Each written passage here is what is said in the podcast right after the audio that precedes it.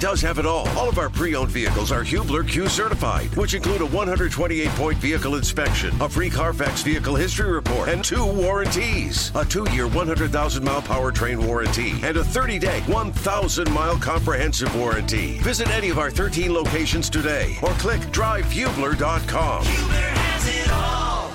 You're listening to the best of Kevin and Query on 93.5 and 107.5. The Fan. I'm not going to lie to you, Kevin. I thought to myself on the way in, I- I'll just let Kev do the whole thing and Boo and I'll sit and have extra cereal this morning.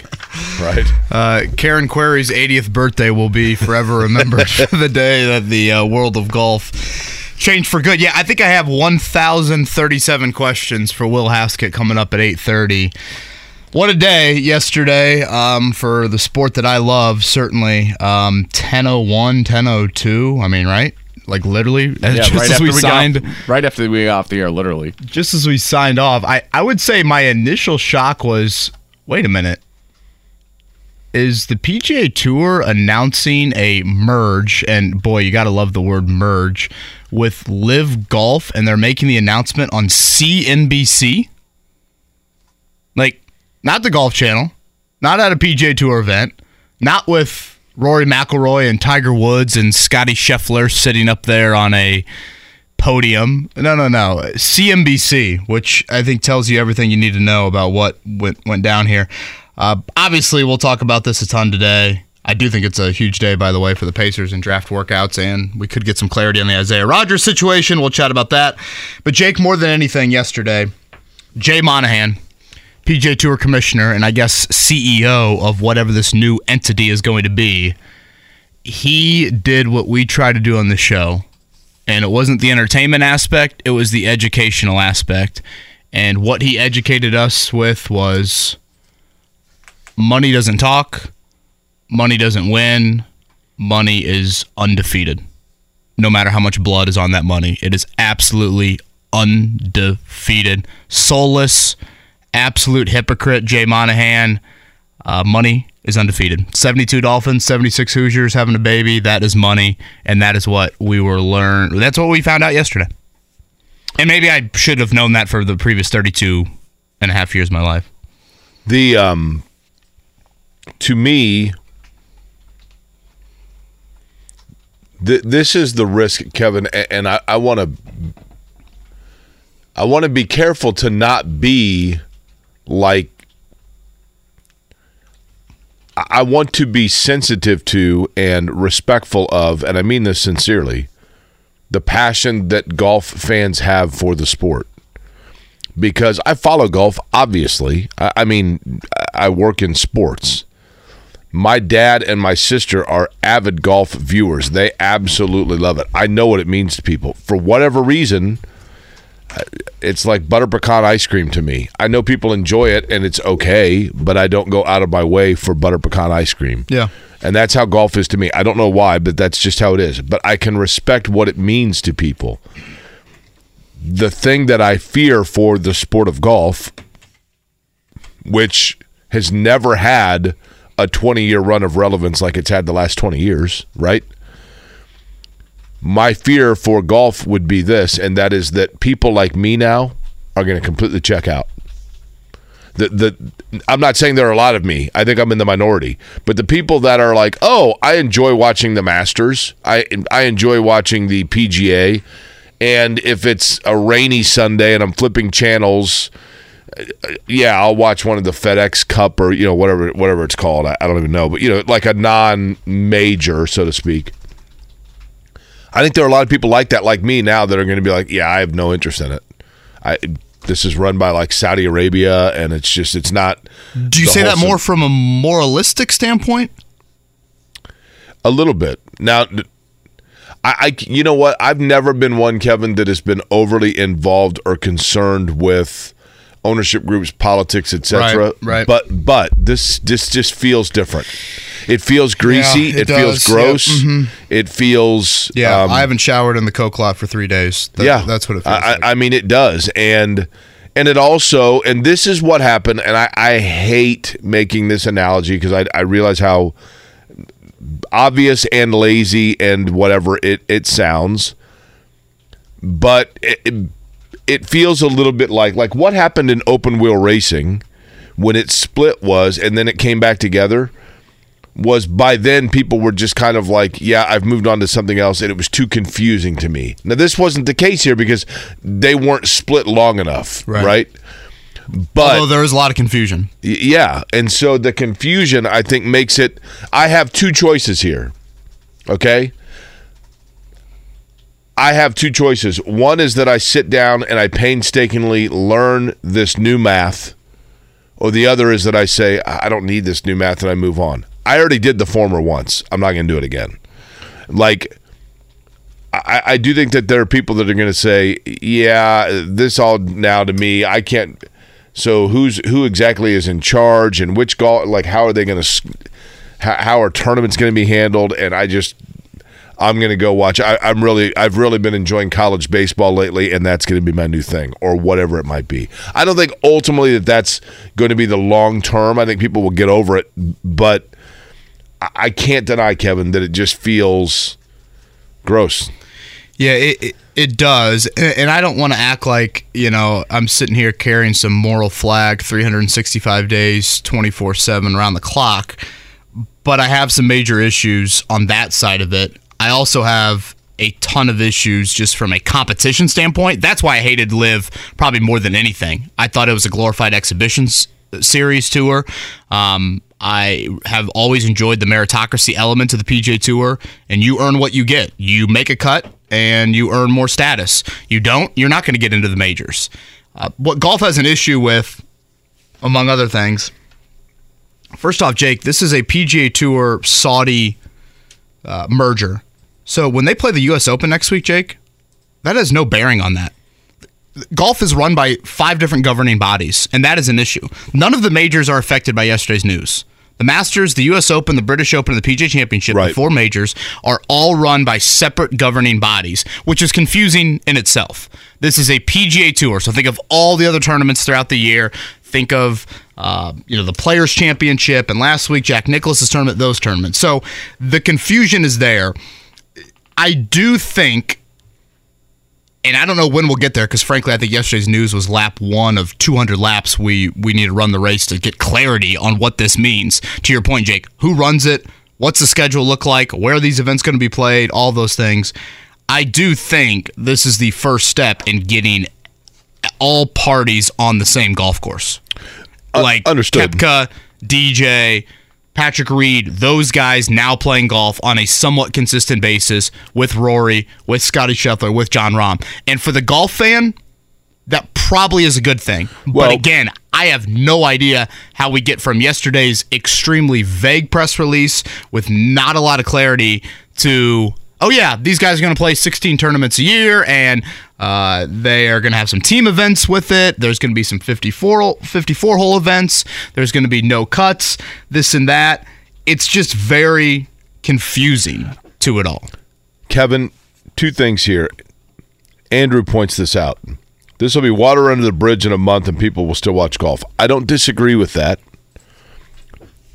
amongst the diehards. And there's a lot of diehards. So, yeah, I mean, I don't disagree with that.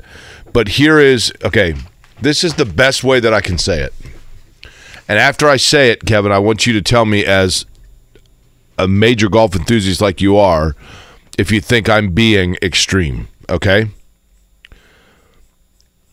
when when the NFL, which is the eight thousand pound gorilla in this country from a sports standpoint, the only time that the NFL has really taken a PR hit and been at jeopardy of people indeed not watching it, what was the backbone reason for that?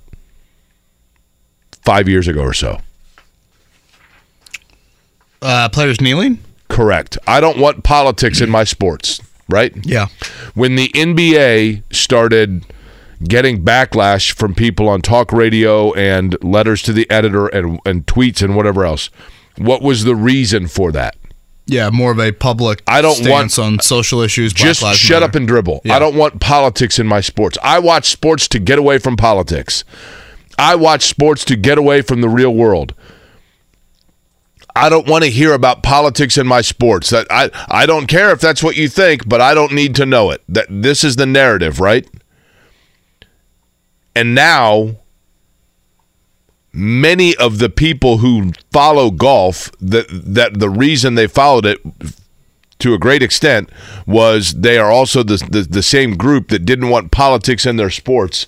Now there is no sport in the United States that has a greater immediate association to politics than professional golf. The PGA Tour is sport washing. That's what they're doing for the Saudis. right. They are continuing to cover up the issues that that region has had for multiple decades. The 9/11 element to it, I think, is beyond damning. And again, it goes back to my Jay Monahan thoughts at the start of the definition of a hypocrite, absolutely soulless in what he did with 9/11 families over the past year, and then to turn his back on them like that in one of the more slimy manners I've ever seen. Uh, that is really hard for me to grasp. And there's part of me, Jake, that has to admit, do I just accept scandal? I watched the World Cup. I watched the Olympics. There's a lot of scandal in the IOC. There's a lot of scandal in FIFA. I think, again, the Saudis, to me, and their involvement in 9 11 takes it to another level. That's me personally. Um, but it just, it, it, it is slimy. It, that's where I'm at. Um, I do think there is still a lot of confusion. I was texting last night with a member of the PGA Tour. He's actually a top 100 player in the world. And I go, you know, from what you know right now, give me your thoughts. And he texted back this Getting top 100 player in the world, been on the PGA Tour for several years. Um, he said this Shocked more than anything. I can't really comment intelligently until we find out further details. Long term, I would think it has to be good for golf as a whole. I think there's a good chance something happened behind the scenes that we may never know about that really pushed this deal through, although it still has to be voted on by the board members. Sounds like LIV is over after 2024. Um, again, PGA Tour player, top 100 player in the world, sharing that with me last night. The the board and the policy and you know Yasir all and I butcher his last name every time. The governor of the Public Investment Fund, the one that is you know in charge of all this money that they're bringing to the PGA Tour. He's now the chairman. Jay Monahan, the PGA Tour commissioner, is now the CEO, and there's a policy board in place. So how does all that play out? Over time, do we see the chairman, the Saudis, push people off that policy board that he doesn't want and wants his people on it? Does it become a Saudi majority or does it stick to a PGA Tour majority like it is right now? Um, I think that is a question that I have. And Jake, it might be But- premature. But Kevin, what did you say at the beginning? What's undefeated? it's money. Yeah, there's your answer. Right. So yes, it, it will be eventually Saudis. That, that that's kind of where I, I'm I'm guessing. It might be premature for this, Jake. But what we saw yesterday was really the Saudis getting their first inroads into American sports.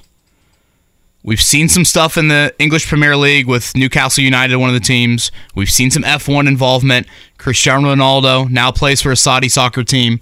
Yesterday was the first major inroads into whatever the Western Hemisphere, how- however you want to describe it. Because basically, the Saudis wanted want to do this. They want to say, "Oh wow, all those companies over there that partner with the PGA Tour, I want a seat at the table with them."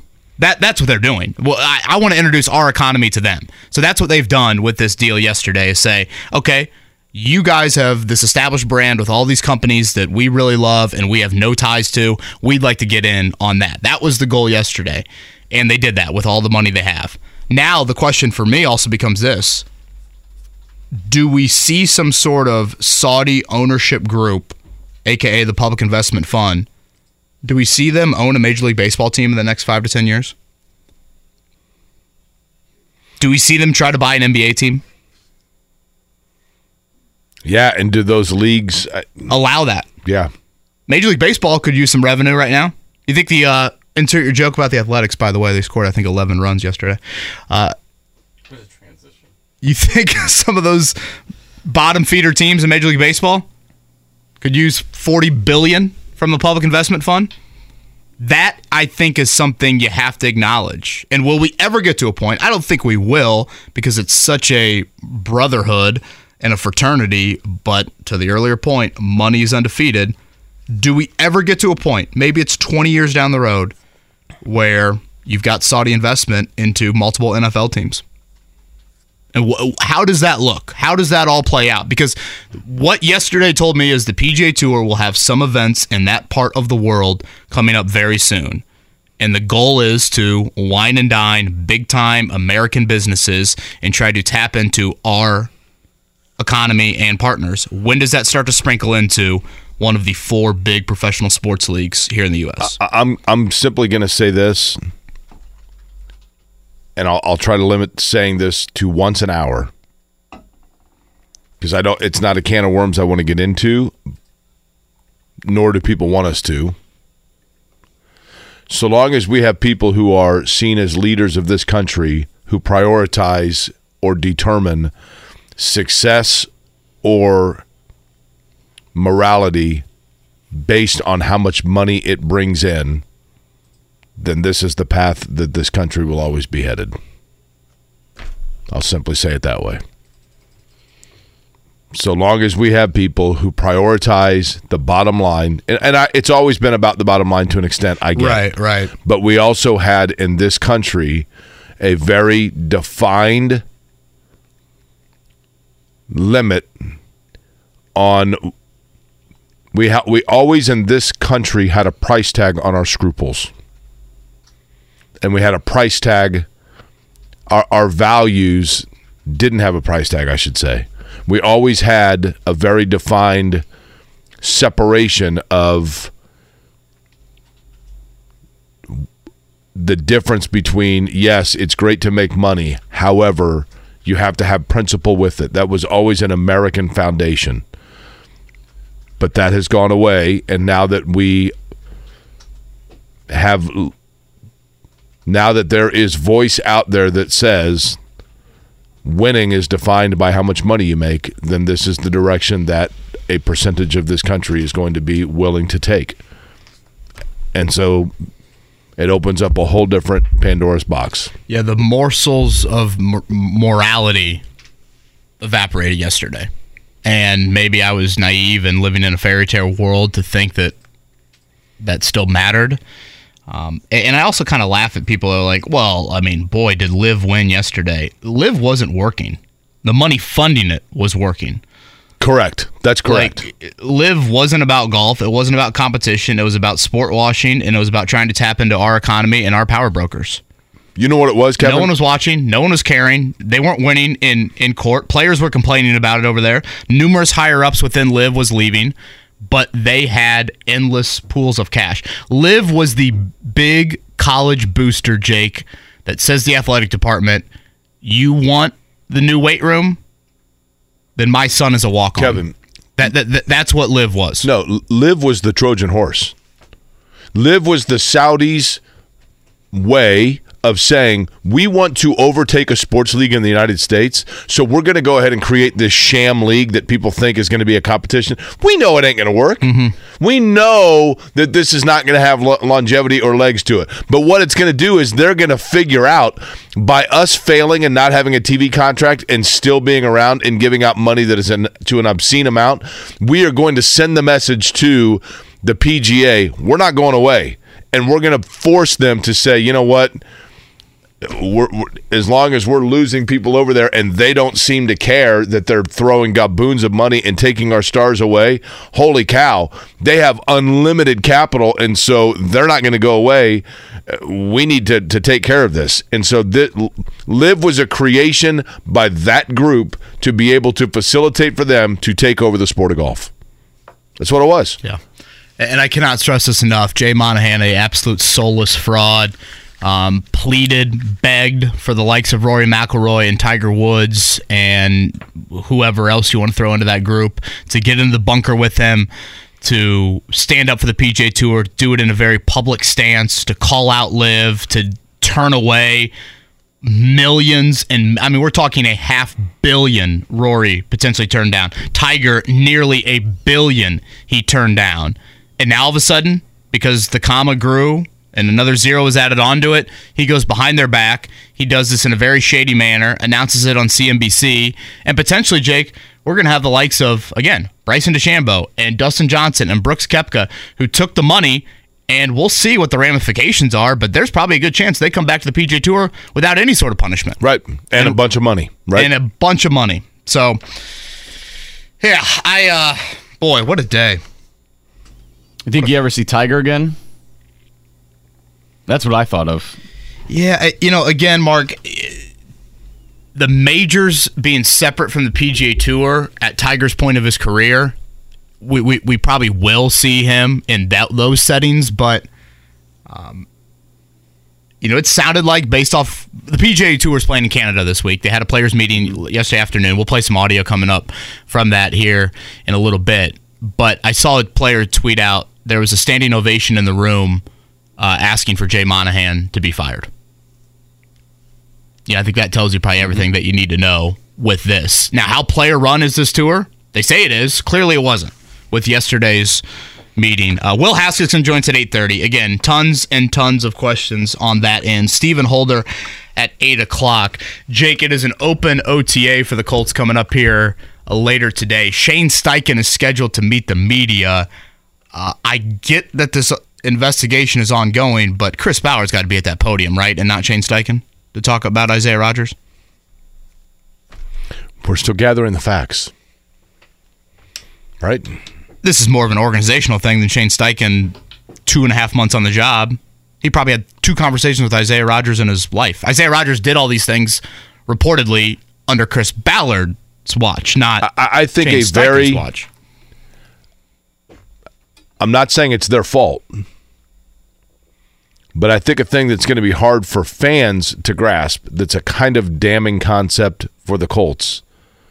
I mean, a blip. It's not like some huge thing, but is the fact that it appears as though Isaiah Rodgers was well aware of this investigation for weeks, if not months, before the Colts even found out about it. And it also appears as though the Colts found out about this like the same time you and I did. Is the only reason we haven't seen Rodgers cut yet simply like legality with the NFLPA? I would assume. I mean, he hasn't been cited or charged right, right, right. publicly. Charged is the wrong word, but but in the in the court of the NFL law, he, he has not been. He outed himself, but he hasn't been outed. Yeah, the league has not issued anything on that end. So I'll be out there later today. We can chat about that. And as snuck in there amidst a lot of LIV and Saudi golf combo, uh, the Pacers have two solo workouts today. It just happens to be the two prospects that I am probably the biggest fans of for the Pacers at number seven. Um, so we saw last week with Cam Whitmore. Ben- your your campaign last year worked with Bennedict Mathurin. Yeah, the, these are. I'm not quite on the Bennedict Mathurin train with either of them, but if I'm getting on a train with anybody here, these would be the two guys. Uh, and again, two solo workouts coming up later today. We'll explain who those prospects are. Cam Whitmore from Villanova was last week. When the Pacers have the solo workouts, that means these guys feel like they are top 10 picks. Uh, how was your mom's 80th? Do you FaceTime her from Hilton Head? Uh, she sent me a text late, and then uh, apparently the condo where the entire family was staying, there was some wiring issue, and the fire department showed up in the middle of my mom's party. And I made a joke that maybe it was because of 80 candles, and then that was like the extent of it. Uh, for, this is weird. Now, you tell me if I should read into this. My mom's birthday yesterday. Every year, my family, meaning my parents, my two sisters, my sister in law, my brother in law, my niece, nephew, whatever, they all go to Hilton Head.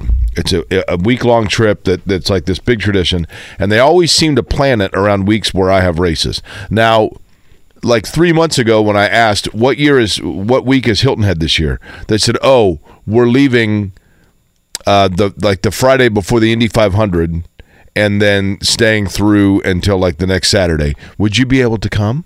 And I said, "Well, probably not. That, that's a fairly busy weekend for me, and then the, I have the Detroit race, and that's that's where we stood for every time I asked. They kept saying we're leaving the Friday before the Indy 500, and then all of a sudden the Indy 500 rolls around, and it everybody looks like they're here, and I find out it actually is this week that they went. So I, I I think maybe this was all a smokescreen to keep hmm. me here while they all went and played in Hilton Head. Should I be reading into this? Well, I can't say I disagree with some of their thought process You did just remember it was your mom's birthday on that end. that day. No, no, yeah. no. I know my mom's birthday is June 6th. Matter of fact, that was some awkward audio yesterday. No, let me tell you this. It, let me tell you that the apple doesn't fall far from the tree. Several years ago, I stopped by my parents' house. I, I have a key to the house, obviously. They were gone. I walk in, the alarm is going off, so I have to go over and hit the code to turn off the alarm to let the police and the fire department know, yes, I am legitimately here. My dad had told me, your mother's birthday is the code. I shouldn't even be saying this now to people, I guess. Wow. but- Jeez, man. You want to you want to reveal the address too So- while you're at it? It's your social security number. So I go in and I punch it in, and nothing happens, nothing happens, nothing happens. Now all of a sudden the police show up, the fire department shows up, everything. I said, Dad, the hell, you told me it was mom's birthday. And he goes, Well, it is. June 3rd. I said, Dad, mom's birthday's not June 3rd. oh boy. So come on now. Cut me some slack. Even my, but I knew my mom's birthday was June 6th. I did not realize yesterday was the 6th. Does that make sense? Uh, yeah, I don't know if I can fully endorse your take on that end of it. Uh, he is Jake Query. I'm Kevin Bowen. Mark Dykton, as always. Uh, guys, a little overcast, right? Raining this morning when I got in. It's supposed to be beautiful by noon, 77, not a cloud in the sky by 1 p.m. Quite the debut last night in Cincinnati. The Reds continue to play. Well, I guess they were they weren't great over the weekend, but they're certainly better than the Cubs. Uh, hell of an atmosphere last night for the Reds. They win in a walk off, and again a big time debut for them. Fever Aliyah Boston continues to be very good at basketball. They lose a close one, uh, and tonight game three of the NBA Finals, Denver. Two and a half point favorite. Did Our our whole morning check down, Mark. begins I know. here What are you even doing next a time? bit. You know, if, for, for people that go into work at 728, make sure we kind of cover our bases there. All right, fair enough. Stephen Holder, 8 o'clock. Will Haskett, 8.30. Kevin Aquari on a Wednesday. Quite the newsy Wednesday here in the first full week of June. Again, a big workout coming up later today for the Pacers. We'll touch on that a little bit more on the LIV Saudi golf front at 8.30 with Will Haskett. But the other big news item that we focused a lot of yesterday's shows, show on was Isaiah Rodgers and the NFL investigating him for a violation of the league's gambling policy. Stephen Holder was all over it, and he joins us now from ESPN.com. Um, Stephen, today we are scheduled to hear from Shane Steichen. It is an open OTA session. We get one of these a week. It just happened to fall on this Wednesday. So, really, the first time that important people in the Colts organization uh, will publicly speak about this. What details do you think we'll get? Slash, do you think Chris Ballard will take the podium given the fact that this theoretically happened under his watch and Isaiah Rodgers is a draft pick and Shane Steichen has known him for two months? Right. so yeah, I do. I do think that Shane Steichen will will at least have to address the matter, at least in a roundabout way. Uh, whether he takes it head on, I don't know. Uh, they can kind of fall back on a, a truth, which is that the the investigation is ongoing. So that's that's kind of the one part of it where they have a little bit of an out. On the other hand, Isaiah Rodgers has kind of owned this, you know, with his statement, and you know, it's it's not a guilty plea, but it you know it, it is a guilty plea. It just doesn't specify what he's guilty of. He didn't But, deny uh, anything in that statement. Exactly, exactly. So it's basically a guilty plea. You know, uh, we can get into the weeds about well, did you do this versus that? But he he violated the policy. Very, it appears he violated the policy, and that is what we were told at ESPN.com as well. So, uh, including betting on his own team. So anyway, to your point, to your question, I think Shane Steichen he can't get up there. I don't think he can get up there and say, you know, we're not going to talk about that. We're here, we're just here to talk about football. I mean, he could. I just think that would be a bad look.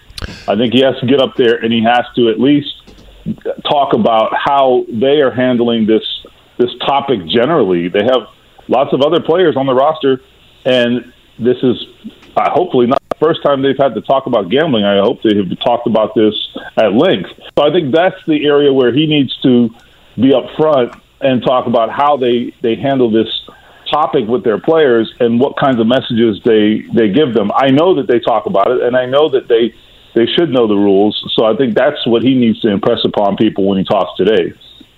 Stephen, do you believe that? I guess a two part question here. I would assume that the Colts have concern that this is not an isolated incident, and that's not to say that there's any evidence that it is that it is not. Right. You know what I mean? But but just naturally, you would. So, to what level do you think they are now trying to explore that to make sure that they don't get kind of blindsided again, which I think they were in this case? And then, secondly, do you believe it is an isolated incident in terms of player? Well, first off, they they certainly were, were blindsided. That is true, and in fact, uh, when when this was unfolding on Monday, I was talking to someone in the organization, a very high-ranking person who you'd know, and they were getting information from me, which I thought was just amazing, um, because the NFL just never provided them with any information about this. They, they did not know the investigation was ongoing. They had not been briefed on it. The the leak came from, we believe, it, it appears, the, the leak initially came from uh, the the gaming industry sources, or you know, someone in that realm, and not from the NFL side. So yeah, they were certainly blindsided by it, and it's a that's a terrible place to be as an organization, right? When when you have a huge story. I mean, they had the top story in, in the NFL for at least that day, and had no knowledge that it was that it was coming.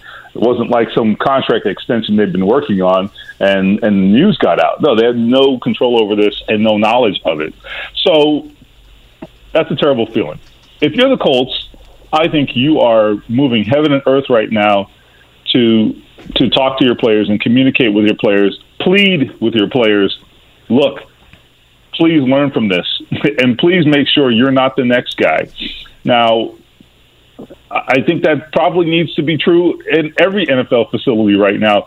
Uh, you know, one of the things uh, JMB and I talked about this yesterday, and and I was as I was talking through it, it, it kind of registered with me. I just think the access to to online uh, betting is just so easy. The mobile betting is so easy. The access is so easy and so casual that it doesn't feel like a big deal, you know, to a to a young man, I would imagine, right? And some of these guys are kids. You know, Isaiah Rodgers has been this is his fourth year in the NFL. He's not a he's not a little kid, but I'm just saying, you know, you are dealing with very young men in, in a lot of cases, and it, it can feel very casual and not a big deal. I don't care. Like personally, this is not a moral thing. I I don't give a damn. You can bet as much as you want. I don't have any opposition to that morally. I'm just talking about it from a football perspective. I, you can almost understand why it doesn't feel like a big deal. Ah, I'm just betting fifty bucks. It's in my friend's name. Eh, what's the big deal? But they have they have protocols, they have mechanisms set up to catch you because the NFL they cannot risk it. They are not going to put their the integrity of the game at risk. And they don't care who you are. You are not bigger than the game in the end. And so they're not going to risk it. And and these teams at this point, I mean, I think if you're a coach, I mean, I don't know if you can do this, but I, I'm I'm thinking I'm thinking about all kinds of things as if maybe you just tell your players, "Hey, listen, delete the apps, get the hell off of those things.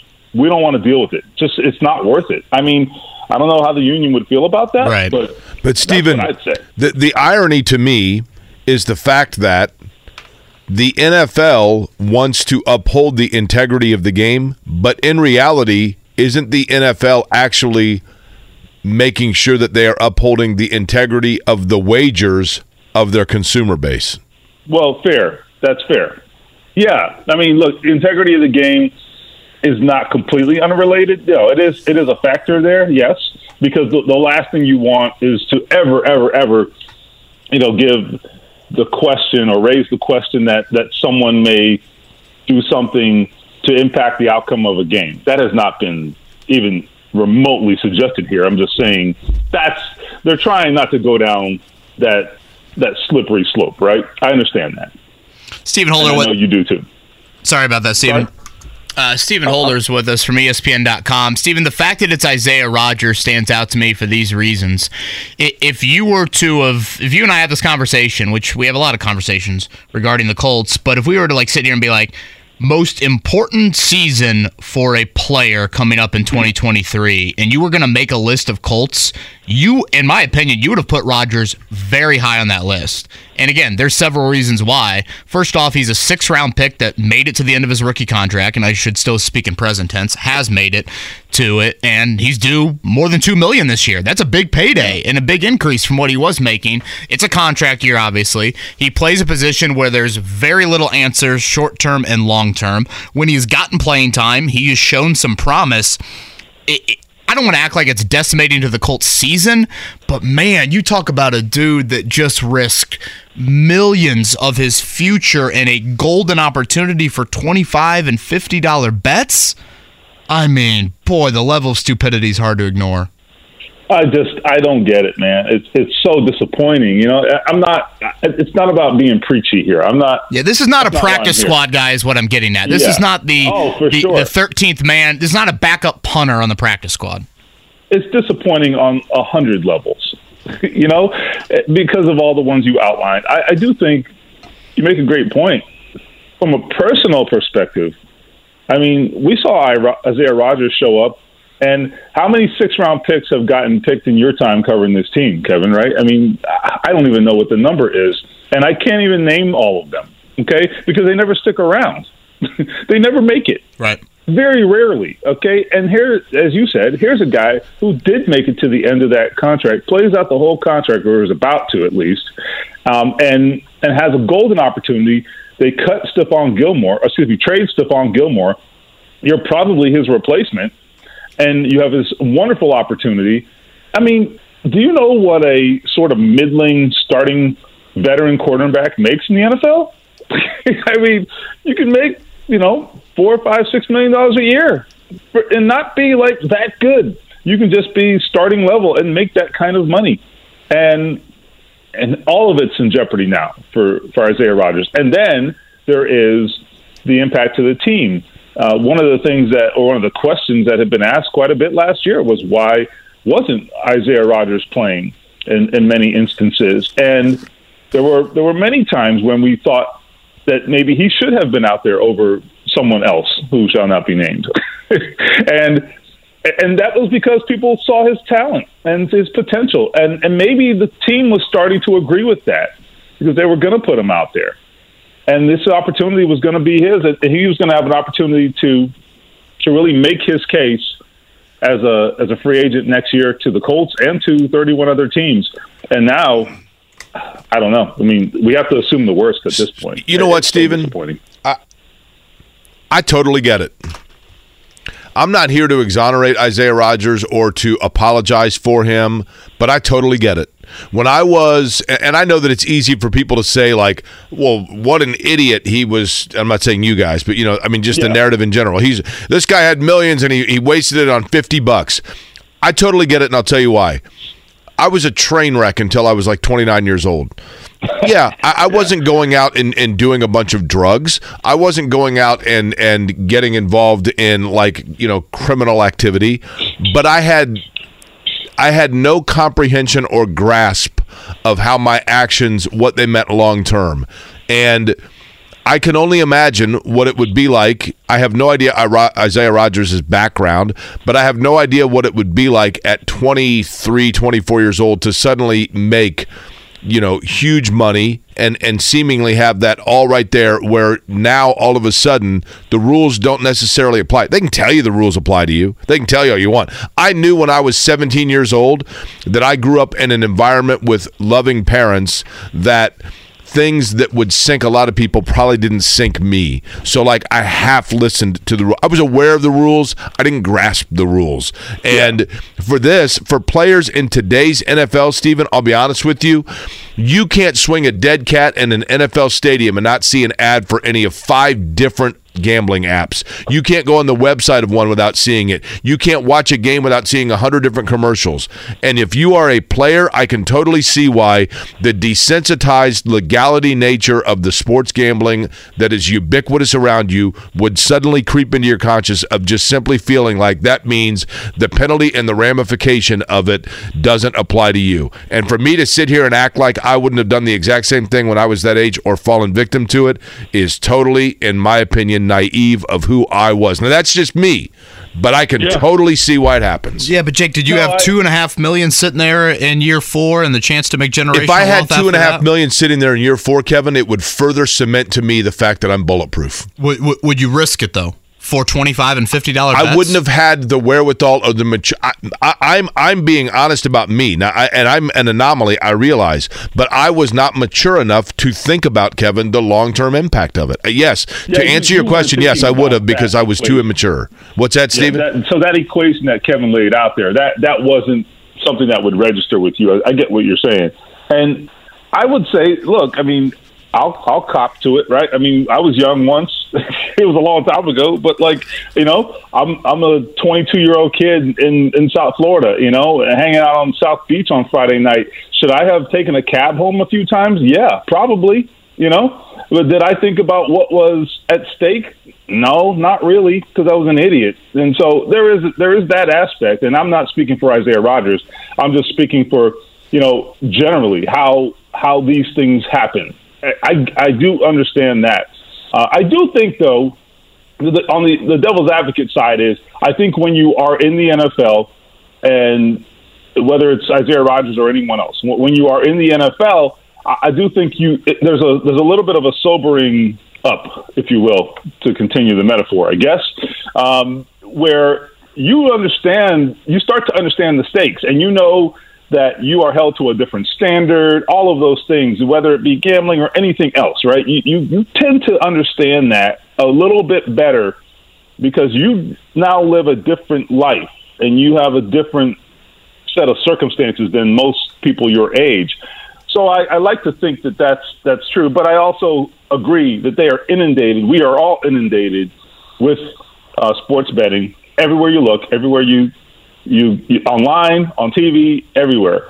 And and as I said earlier, I really think one of the big things is the accessibility to it. It's just so easy. It's so so easy. You know, I mean, I was watching the Kentucky Derby a few weeks back. I couldn't name a horse in this thing, okay? And I was like, you know what? Screw it. I downloaded an app and I'm going to place a bet, right? You know, and it's like I, I think I lost forty bucks. I don't know. I'm not. My kids aren't going to miss a meal, right? It's not a big deal. But that was so easy, maybe too easy. I don't know, you know. So I think that's part of it. It's just so so accessible. Stephen, last one for me. And again, Stephen Holder, ESPN.com, with us here on the Payless Liquors Hotline. Uh, but I guess before I get to my question, could you lay out again from a timeline standpoint? You believe the Colts did not know about this, and I should say Colts slash NFL did not know about this until earlier this week, but Isaiah Rodgers knew about it dating back several months. Well, no, the NFL did know because they, they were conducting. They have been, from our information, have been conducting the investigation. So why don't they tell the Colts? Well, that's. I guess that's what I'm trying to figure out, and I think this is kind of um, typical, I guess, of of how this works, um, where they go through the process, and then when they have their findings, I guess they report it to the team. That's my understanding of it.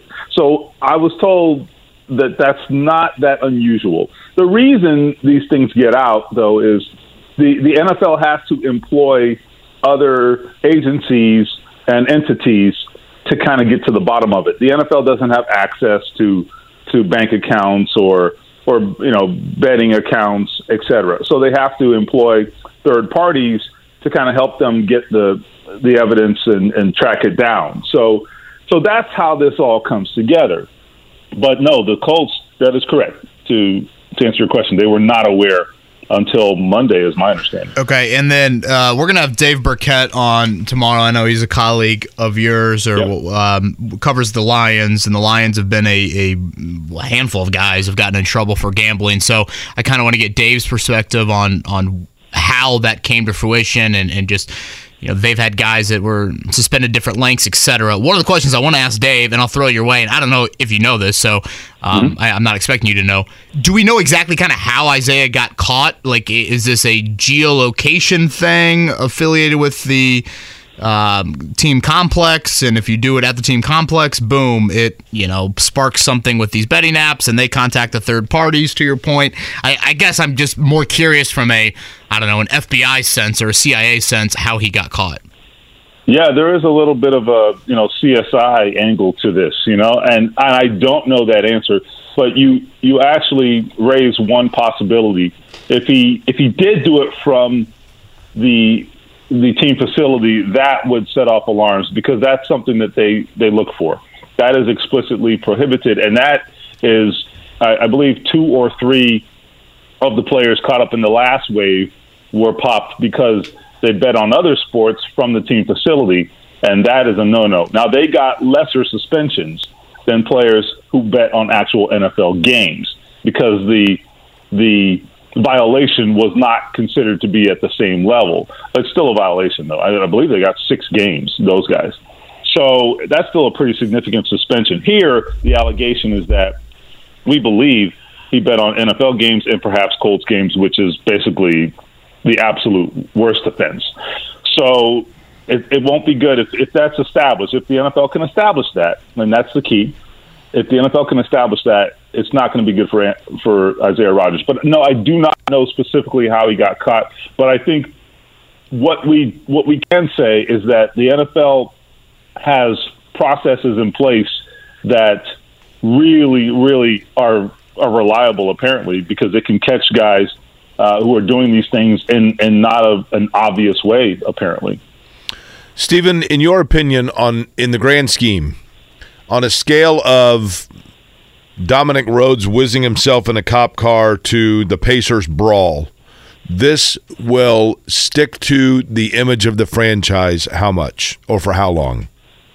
Oh, I don't think it necessarily tarnishes the franchise. I, I think it's it's more a matter of they've had they've had an interesting past year. So, you know, I had a colleague text me something along those lines. Like, man, it's always something out of left field with your team, and, and I was like, you know, that's a fair point. Um, and then, and really, that hasn't been true for years and years, but it's been true recently, I guess. You know, uh, whether and that was clearly a reference to last season. Lots of crazy things happening.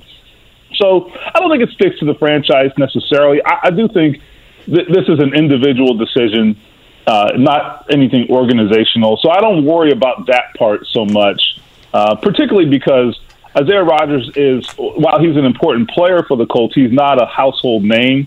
So I, I think that is, you know, the reason. Now, if it were more like a Detroit situation where they had five players caught up, then you become synonymous with this kind of story. Uh, that I don't think is the case here. See, I'll, I'll tell you what. Uh, in my opinion, just my opinion, but here's what I can see in in the Jake Query crystal ball here. Okay. Hmm. I'm going to merge both of our big stories this morning into one. The Saudi Arabian money in golf a year and a half ago was inconceivable and grotesque and mortifying to virtually everyone. And now that they have gotten their hands firmly on golf, the answer from a lot of people is, yeah, but it's everywhere. I, I, I mean, the, the, the, just just accept it. I mean, the Saudi money, this it's not a big deal. They've been they, they, they they're involved in everything. It's just it's 100%. just how it is, right? Right now, we are mortified at the thought of a guy using a sports gambling app in the NFL and getting suspended for it. And I have a feeling in a year we're going to say, "Yeah, it's kind of everywhere, though." I, I mean, eh, give the guy a break, slap him on the wrist, but it's everywhere our no, our not a terrible prediction. Our barometer changes, man. Yeah, it's not a terrible prediction. I, I think I actually feel like there's there it could go either way. I actually think, and then when I say that, what I mean is, I think the NFL could either go that direction and say, okay, look, guys, do whatever you want, just do not bet on your games. Which, whatever, I don't know how they how they prevent that, but whatever. Or they could go the other way and say, all right, guys, listen, you guys are not getting the hint here. We're shutting it down. Like, you guys ain't betting at all. Now, I don't know, you know, how that, uh, from a, from a union standpoint or legally, I, I don't know workplace rules. I don't know how they can enforce that or, or if that's even enforceable. But I, but I, that that's possible too. I think everything's on the table. I don't know where this is going to go and, and which way, but I think I think it could be either one because they this is becoming this is certainly more prevalent than they ever want to admit. So it'll be interesting though. But you make a good point. I think you, you mess with the integrity of the game, and, and, and that is something that owners in the league takes really, really serious. Yeah. I don't mean, disagree, but what I'm saying is... they looked is, into deflated footballs seemingly Kevin, for I a totally, decade. I totally agree. But what I'm saying is, our distance of what we feel comfortable with to consider it in tampering with the integrity of the game, that that goal line keeps moving, right? Well, here's here's the thing. I mean- here's the thing. Here- here- here's what I'd say. I, I agree. But in the end, the Saudi and uh, excuse me, the LIV and PGA issue, that really boiled down to okay, the the money. We can all make money, more money, if we do this, right? So ultimately, it was a financial decision, right? And and here, when Kevin's point about integrity of the game is also a financial decision, right? Because the the betting, the, the online betting is making a lot of money for the league. If that's ever undermined at all, even just in appearance, then that could affect their bottom line. So that's a financial decision too, to some degree, if that makes sense. So, so I do think ultimately there, there's money's a motivating factor in multiple ways here, and and that's what it boils down to. It, it doesn't boil down to I think optics as much as just what's going to affect us financially. So I don't know. It'll be interesting. Stephen, thanks for hanging in for a few more minutes with us there. I know we kept it pretty long, and uh, we'll see you later today. All right, guys. Will, Haskett going to join us here in a few from PGA Tour Radio. Um, looking forward to getting his thoughts on everything that transpired here over the past 24 hours. Pretty good day for Will. I know he uh, filled in from noon to three. Pretty good day to have him in that seat, right? Yeah, I don't know what happened. All of a sudden I couldn't hear you, but you got, got you. Yeah, I would say when you're talking about Just a second, right? golf and Thanks, man. Just the business inner workings of golf, there would be few who know better, Kevin, which is why he is a timely guest for us this morning as well, right? Very timely. Will Haskett joins us now. Will, I've got 1,000 questions, so appreciate the time here. And I know um, outstanding job yesterday from noon to 3. Uh, you and Jimmy, I thought, handled it very well. And of course, your knowledge, uh, second to none here from a station standpoint. Um, your level of stun, shock when you saw everything transpire on CNBC, of all places, yesterday around 10 o'clock.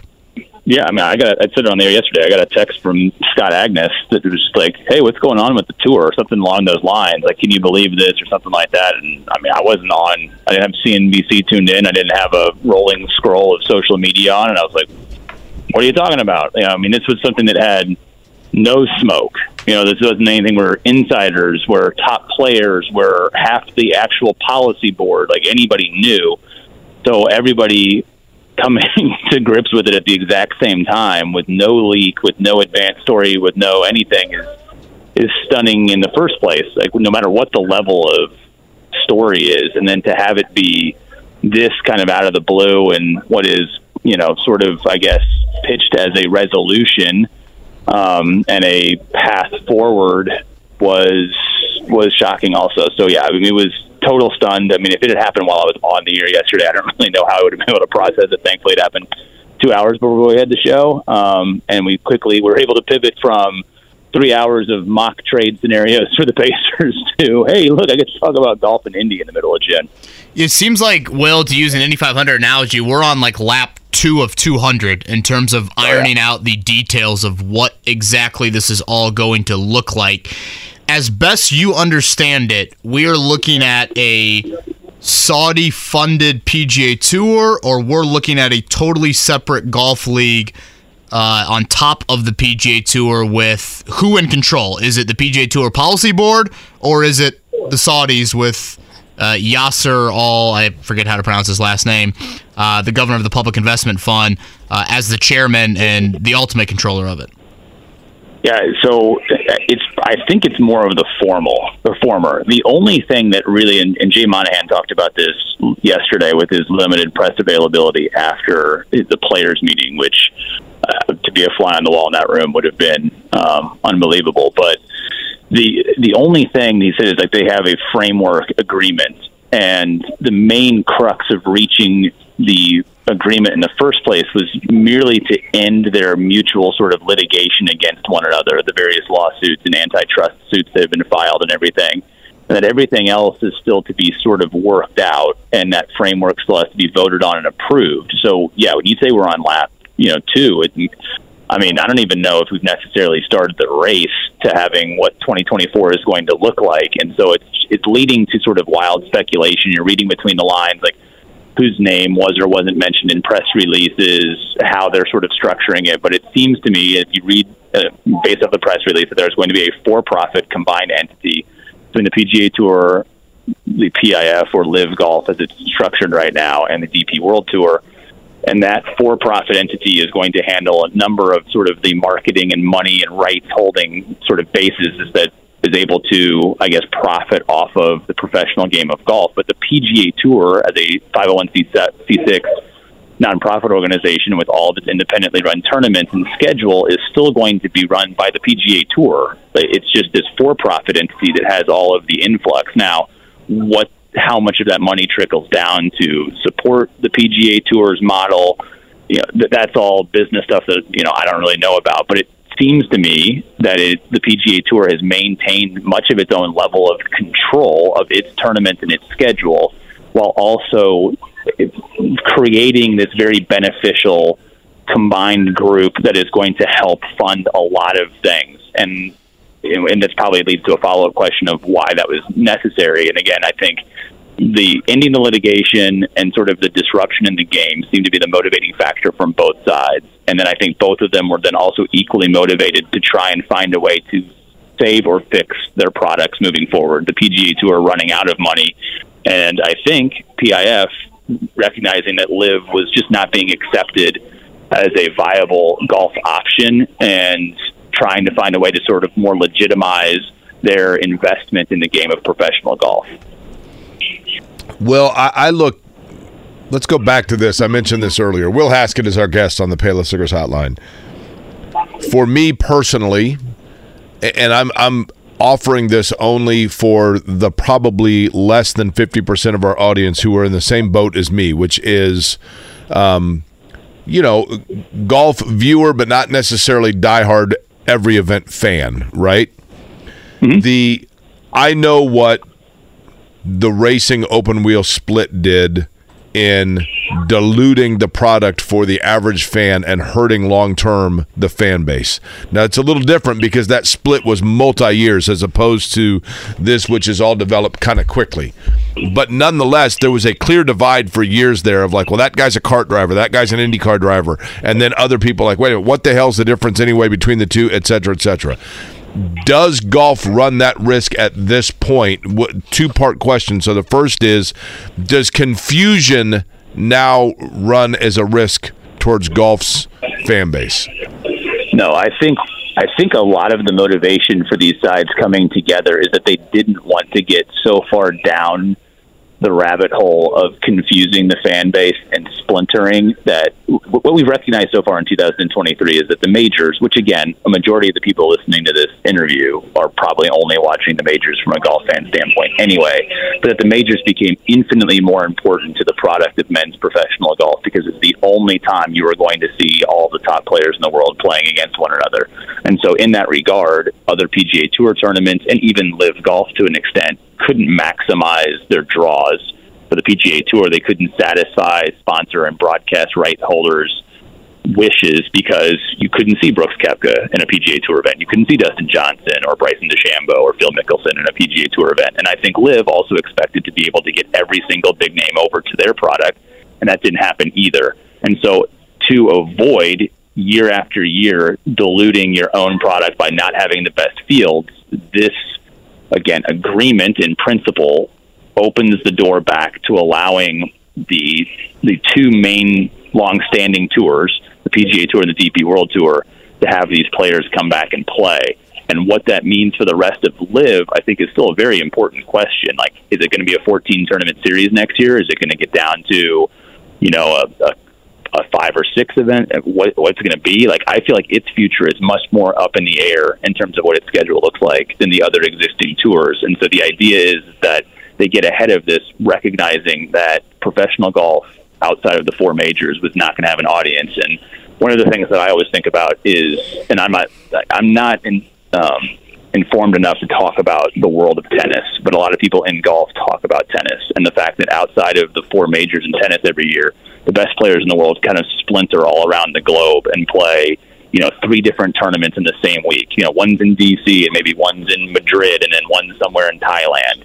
And outside of the majors, you never get to see all the best tennis players together. And some people who I trust say that it's kind of hurt tennis as a global sport having that. And golf just did not really get down that road where its best players were being asked to choose one way or the other. Okay, so the other question then, Will, is do you believe it will hurt golf's long term popularity in this country or even short term popularity in the fact that we have a sector of the population that utilizes sports to escape the nonstop chatter of politics. I'm only going by what people told me when they were deciding not to watch the NFL and the NBA. They didn't want s- politics in their sports. Right. Now we have a sport that is being run and bought by one of the biggest, depending on who you listen to, political opponents of the ideology of the foundation of this country. Is that going to hurt golf? It's a great question. Um, I, I talked about yesterday on the air. I mean, Middle Eastern money is coming, and yeah, I think the only impenetrable bubble to that right now would probably be the NFL. Um, I don't know how long it's going to take until you have, you know, the PIF, or I mean, it's it's a head story on ESPN.com today that the Glazers might sell to a Qatari prince for Man United. You know, I mean, it's it's already in soccer. It's already in F1. It's already in a, a number of different places around the world, and cash rules.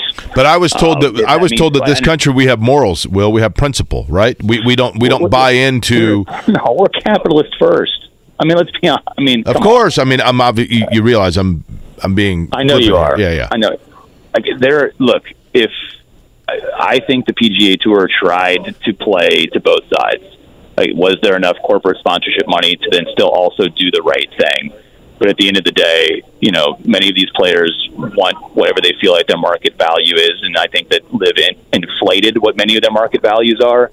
But it also um, identified the reality that these players maybe weren't being compensated fairly compared to the rest of these giant organizations that they're trying to uphold. And then, yeah, I mean, from where the money is coming from, sure, there are going to be plenty of people that have that issue, but uh, I said this yesterday in the air. Um, you know, golf has always catered to the rich, the wealthy, uh, an older demographic.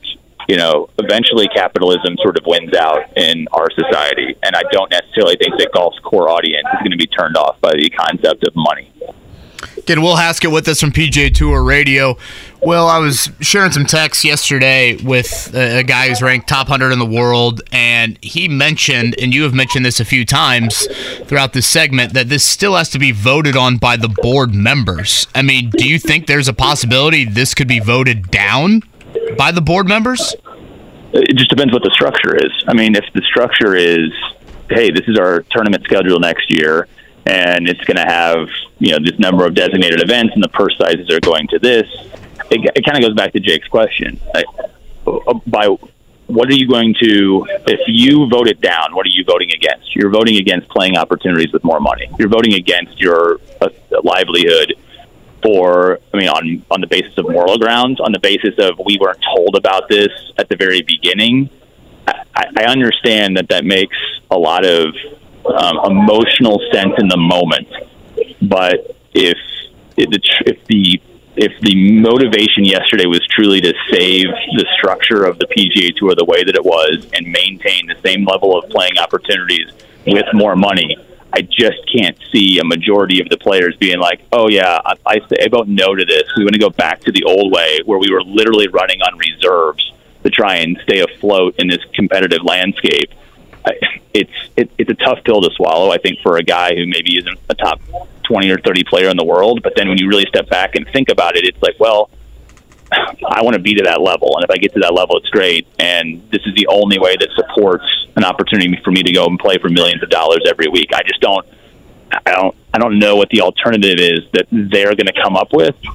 So I, I think over the long course of time, when there's actually a tangible plan in place, that yeah, I think that they're not, they're going to vote for it. I think it's very easy to have a knee jerk reaction to not being told anything yesterday, which is a completely justifiable um, anger. But it's going to be months before there's something for them to even consider. And at that point in time, their livelihood and their long term survivability is probably more at the front of their mind than how they felt they were treated yesterday. Well, I always ask you kind of a stupid Tiger Woods question, so I'll apologize up front for it. But uh, I'm sure you have a feeling that it, it was coming. Um, all right, uh, better. No, he's not playing in the U.S. Open next week. He's not. Uh, he's, he's, still recovering from surgery. I cannot wait for LACC next week. Uh, better chance Tiger finishes top five in another major in his life, or the Public Investment Fund owns an NFL team in the next two decades. Oh wow. Um, two decades is a pretty wide margin. I'll, I'll say the I'll say the latter to that one. Um, two decades is a long time. I mean, I brought this up on the air yesterday. I mean, if if you are the Irsay and you decide you want to sell tomorrow and your market value is five and the public investment fund of Saudi Arabia offers you 10. Sure. You walk into the meeting with your fellow owners and you and they're like, we're going to turn this down out of principle. It's like, you'd be furious if you're the Irsay family. I'm not, again, I'm not saying that they wouldn't or wouldn't. I mean, this is just me, you know, speculating with that, it could totally happen. That's a drop in the bucket to them. I think and the NFL will hold on longest. I think the NFL will hold, will hold on longest, but Major League Baseball, I, I could see it happening. Uh, hell, in the next five years. I mean, I said yesterday in the air too. It's like if if the P- public investment fund decided that they think they could make a significant amount of money with an investment into the NHL, they could probably buy the entire NHL right now if they wanted to. I mean, they can, you know what I'm saying? They can go to every single owner, and they have the cash to be able to make that happen. Like, I mean, just think about that for a second. Um, it'd be it'd be crazy. So yes, I believe that there are enough billionaires who recognize they can make a lot more money in the NFL, and that sort of boys' club, to steal a, a worse phrase, is probably as tight as anyone could be. But if they want to outbid you, they can outbid you. You know, Will, to me, and this is the cynic in me. The I agree with your statement. Golf, we'll use golf as the example. Golf is a sport that largely and Tiger Woods gets a lot of credit, obviously, for expanding the horizons of golf. But traditionally speaking, golf was a sport that was dominated by people who liked it because it was the sport of the exhibition of wealth or of capitalism or of money, right? Mm-hmm. And and yet a lot of those players when they got done playing golf liked to have a cigar and a drink because they loved the fact that they were able to show that they lived in the financial most powerful country in the world. And now they basically are saying, well, I mean, it's cool that the Saudis are going to take over our sport because they're going to do it everywhere. And yet that shows right there that that exhibition they believed in is now a myth. Yeah, well, I think a big part of it, though, Jake, is it's the concession to the reality. It's, right, that's what I mean. You know, a year a year ago, right now, we were we're in it. Like we're going to go to all the sponsors and we're going to put our hand out and say, look, we need we need to double up because it's the only way we're going to be able to compete. And I will say this for Jay Monahan's sake, like he has said from the very beginning, like we cannot financially compete.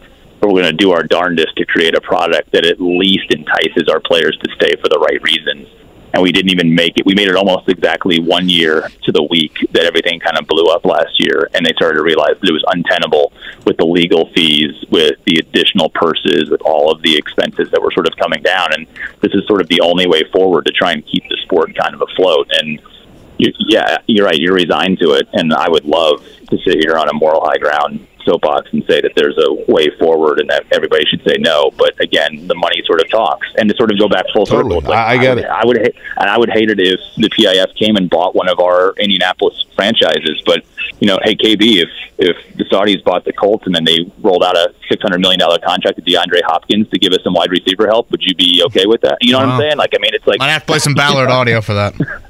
yeah, that's right. You know what I'm saying? Like, I mean, it's it, it's such a weird, weird time to be alive as a sports fan. Yeah, that's that's well said. Well, if you don't mind, I've got two quick ones. Hopefully, before we um, before we um, hang up, and appreciate the the time. You've been outstanding. Um, this might be a dumb question, if Brooks Koepka doesn't almost win the Masters and then win the PGA Championship, does this happen as soon as it's happened? I don't think so because according to Jay Monahan, they've been meeting for seven weeks to sort of broker all of this. Right, and seven I- weeks so, goes I mean, back to the Masters. I, I I'm just I, I don't know. I'm, I'm kind of maybe I'm giving Brooks too much credit, but it seemed like that gave some credence credence to LIV at a time when the ratings weren't there. Players were, you know, behind the scenes whispering about, ah, I don't know if I love it. People in their structure were leaving their organization, et cetera, et cetera. I think it just showcased that it was the, how divided the sport was beyond those weeks.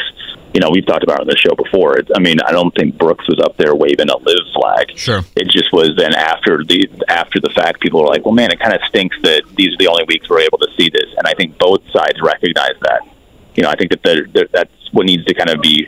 This isn't necessarily like LIV has won and has bought the PGA Tour, or fully that the PGA Tour is coming in with their tail between their legs. I do believe that they both said, "Look, we don't believe that we can survive effectively moving forward our own separate ways," and they came to the table and figured out a way, at least in principle, to try and make this a go together. Yeah, a bit of a knife to a gunfight. Okay, uh, and then last, last one, the schedule moving forward for the PGA Tour. As best you are to guess about it, are we thinking more global, more team events, more 54 hole events? We're not touching the majors. Is that kind of the general thought here? My thought is nothing changes in the PGA Tour schedule the way that they were going to build it moving forward next year, which is this combination of you know three non-designated events and then two designated events. The the only question that I think is the larger one is is how large is LIV schedule and then how does it work? Because if you're now in this partnership, like, I can't I can't foresee a scenario where the PGA Tour and LIV have two full field or full events sort of running next to each other. So does it become an exhibition in the fall? Does it become a um, you know, does do you work in some sort of weeks to sort of do it? These are all um, huge questions that we just don't know. But in listening to the words the commissioner said last night, I think it's you would expect to see the same PGA Tour schedule. Maybe not, it may not be 44 events next year, but upper 30s to around 40 tournaments, and then figuring out a way for LIV um, who a lot of these players are taking victory laps on LIV, and there's there was nothing mentioned yesterday on their social media channels or through those press releases that gives us any assurance that LIV even exists next year. So I mean, I, who knows on that one? But uh, right now, it feels as if the PGA Tour schedule is far more locked into being very similar to what it was going to look like than anything from the LIV golf standpoint. 600, 600 million seems rich for DeAndre Hopkins, right? Sure, but I mean, when you got when you're literally making a billion dollars a day in interest, does it really matter? I mean, it's 200 unbelievable. million seemed rich for Phil Mickelson and Bryson DeChambeau, et cetera. Will, terrific. Terrific yesterday, noon to 3. Terrific with us right now. Appreciate that. See you guys.